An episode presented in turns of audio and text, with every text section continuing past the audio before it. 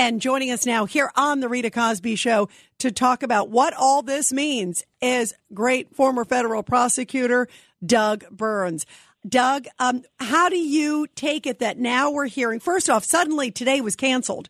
That was wild. Everybody thought there was going to be a grand jury session today, maybe even an yep. indictment today, and mm-hmm. suddenly they canceled it, and now it looks like they're coming back tomorrow. What I think happened there, in fairness, real quick, is that you know, and I want to address the Costello testimony, obviously, because that's huge.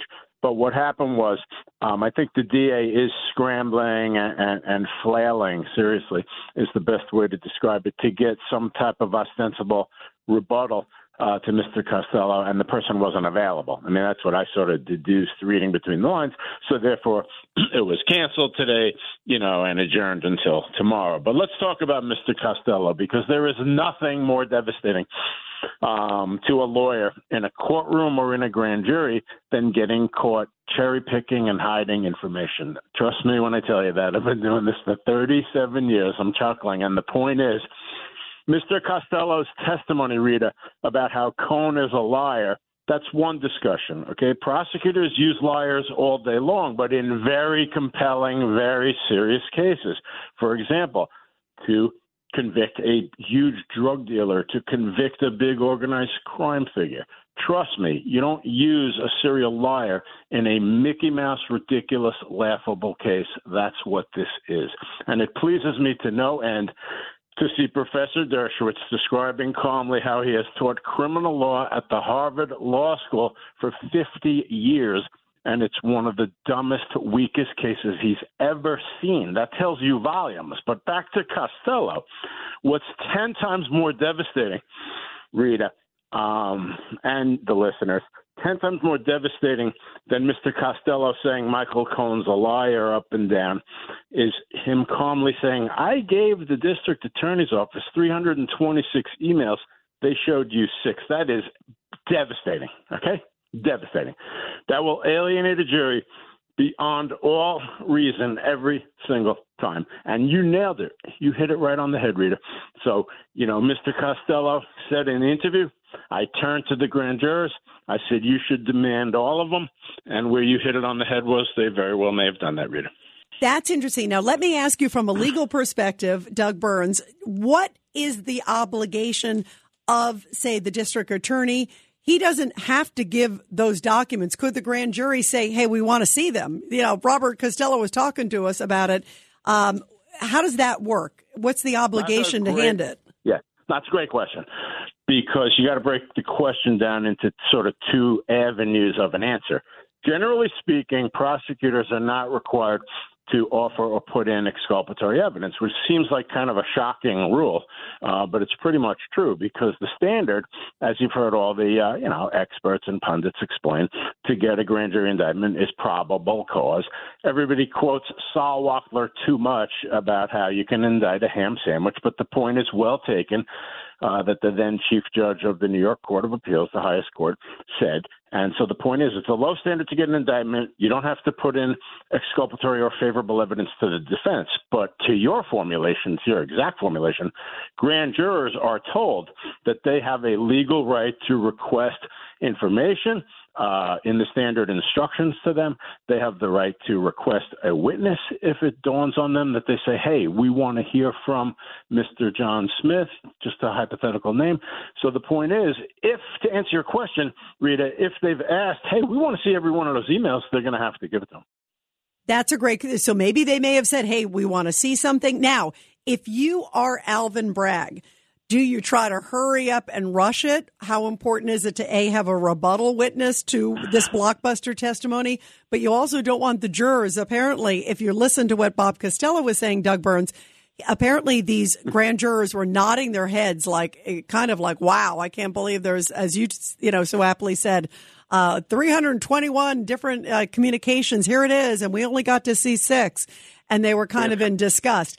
If you're Alvin Bragg, do you still try to push it through because you don't want to have those six or seven influence the other grand jurors because it's it's basically majority rule, right? If grand jurors are shaking their heads in one of the biggest hotbed anti-Trump hatred venues on this planet, Rita, that tells you an awful lot, does it not? Yes, it sure does, because they're the last ones who'd be shaking their heads, exactly you know? Exactly right. So the point is, I mean, you know, I like to try to play stuff down the middle. You know, as you know, you know, many on the right, you know, are reporting that you know the case is falling apart and all that. On many levels, they're correct in my view. By the way, um, you know, I think I dangled out to you, you know, the notion, and you know, a week ago or whatever it was, that you know maybe this thing isn't going to play out the way everybody's breathlessly reporting. I did say that. I'm not looking for any crystal ball awards, but I'm just telling you that this thing does appear to be unraveling, and you have senior um, assistant district attorneys in that office. And this does now implicate the Pomerantz book. Okay, I mentioned that book to you a couple weeks ago. I remember. You know, I was joking around. How I'm not going to name the book and all that, but the point of the matter is, is that Pomerantz, in this book that people are becoming more and more familiar with, as it is mentioned in media segments by everybody. You know, Mark Pomerantz, real quick, was a veteran federal prosecutor who was hired to be an assistant DA on this Trump matter, and he and another very, you know, elite lawyer forget the full name. Oh, Carey Dunne, I believe it was. They both quit in a huff, and they incorrectly concluded that Bragg was not, repeat, not going forward with the case. Okay, that was okay to quit in a huff, but what wasn't okay is that Mr. Pomerantz writes a book about the case incorrectly concluding that it's over, but guess what? It wasn't over. And I'm telling you right now, no I talked to a 40 year veteran, very, very well known federal prosecutor. He prosecuted Gene Gotti, a huge case. And he, he was my supervisor at one point. And he said he would have clearly advised Pomerantz not to write that book in a million years. So what happened was in the book, he quotes senior assistant district attorneys all over the place, up and down, showing tremendous skepticism about this case. That's point one. Point two, he quotes Alvin Bragg himself in the book as saying he was uncomfortable with using Michael Cohen as a witness. You believe that? Wyndham Hotels and Resorts makes travel possible for all. Whether it's the long haulers looking for a great cup of coffee, a roomier rest for the on a whim road trippers, or a place to make summer memories with the whole family. No matter who you are, where you're going, or why, with 24 trusted brands to choose from like La Quinta, Days Inn, and Super 8, your Wyndham is waiting. Get the lowest price at wyndhamhotels.com. Restrictions apply. Visit website for more details. That's amazing. And of course, he clearly seems like he is the key witness. So now let me ask you, we don't know who, of course, if there is going to be a witness tomorrow in the grand jury, there may or may not be, but there's some reports that maybe they are. And if you suggest that maybe they couldn't get the witness, there's one report that there was an unidentified witness who was unable to appear today. And that might have been the reason. So if that's the case, do you think, I know I'm just getting you to read the tea leaves, Doug Burns, but do you think it's Michael Cohen, or do you think some people were suggesting it might be Allen Weisselberg? That is the former CFO of Trump organization who is behind bars, who's like an elderly guy who's behind bars. Mm-hmm. Um, you know, and and they basically said, hey, if you do anything uh, untoward or whatever, we're going to throw the book at you even more. Do you think it's going to be someone other than Cohen, or do you think they're going to bring back Cohen for? I think it's like round twenty. No, that's very interesting. And you really have to draw an analogy to the famous Hail Mary situation in football. I'm serious. You know, there's four seconds left, and you're on your own 20 yard line, and the quarterback closes his eyes and heaves it 70 yards down the field. Here's the point any reasonable interpretation uh, of the distinction between Michael Cohen's testimony and Bob Costello's testimony, that's not even close. Okay? One, again, convicted liar, lies up and down, etc.